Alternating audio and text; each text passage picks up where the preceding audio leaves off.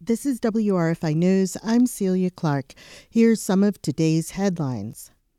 Tompkins County Emergency Response says Arctic air blasts coming this weekend could push wind chill temperatures below zero.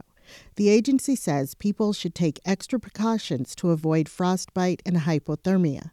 Signs of hypothermia include slurred speech, loss of hand dexterity, confusion, and memory loss.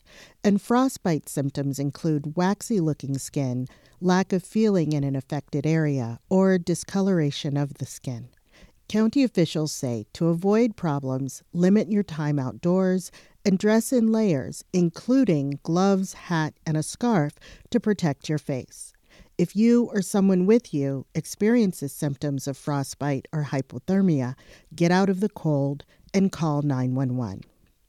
The tax-exempt status of Cornell and other universities is being questioned by members of Congress. The House Ways and Means Committee sent a letter to Cornell, Harvard University, the University of Pennsylvania, and the Massachusetts Institute of Technology, warning them that their tax-exempt status and other federal privileges could be revoked.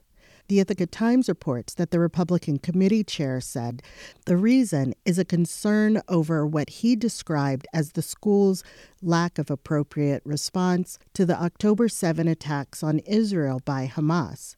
He also stated that the schools have failed to support Jewish people and students as anti-Semitism has increased. Cornell President Martha Pollack has issued several statements condemning anti-Semitism and the October 7 attacks. Pollack and New York Governor Kathy Hochul also spoke out when Cornell's Jewish community received online violent threats. A Cornell student has been arrested and charged with federal crimes related to allegedly posting the violent anti-Semitic threats in December.